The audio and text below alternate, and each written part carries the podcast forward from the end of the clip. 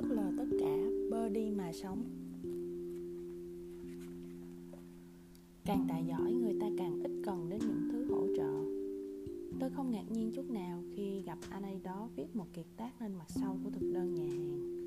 Nhưng tôi sẽ cực kỳ ngạc nhiên nếu gặp một người sử dụng cây bút cạc bằng bạc, viết nên kiệt tác trên chiếc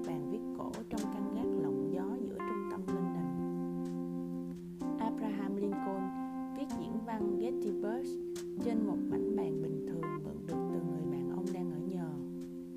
Ernest Hemingway sử dụng một cây bút mực rất giản dị. Người khác thì đánh máy, nhưng phải mãi đến về sau.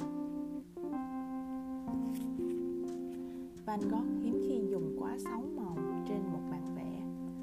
Tôi vẽ lên mặt sau tấm danh thiếp nhỏ xíu, bất cứ cái gì. Chẳng có mối liên hệ nào giữa sức sáng tạo và quyền sở hữu thiết bị cả. Chẳng, không, không hề. Trên thực tế, khi người nghệ sĩ dấn sân dấn sâu hơn vào lĩnh vực của mình và trở nên thành công hơn số lượng công cụ sẽ có xu hướng giảm xuống. Nàng biết điều gì là cần thiết cho mình. Dốc hết tâm trí vào công cụ chỉ tổ mất thời gian. Nàng mang trong mình một sứ mệnh. Nàng có một thời hạn phải hoàn thành. Nàng có một khách hàng giàu sụ đang ở sát ngay sau lưng điều cuối cùng nàng muốn là bỏ ra 3 tuần để học cách sử dụng khoan, cho dù nàng chẳng cần phải làm vậy. Công cụ tốt chỉ mang lại cho những kẻ loại hai thêm một cây cột nữa để mà nắp thôi.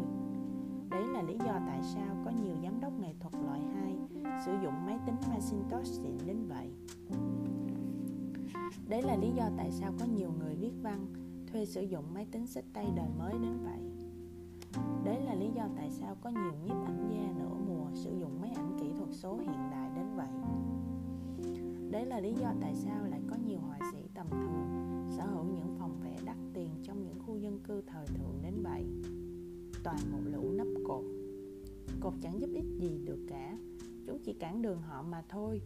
Cây cột càng vững chắc thì tâm lý càng phụ thuộc vào nó và nó càng cản trở bạn nhiều hơn. Điều này cũng có thể áp dụng cho kinh doanh. Đấy là lý do tại sao có nhiều doanh nghiệp thất họ sở hữu những khu văn phòng long lanh. Đấy là lý do tại sao có nhiều doanh nghiệp thất bại đến vậy. Dù họ dốc cả gia sản vào những bộ cánh lịch thiệp và mua thẻ hội viên câu lạc bộ du thuyền đắt đỏ. Một lần nữa, lại nấp cột.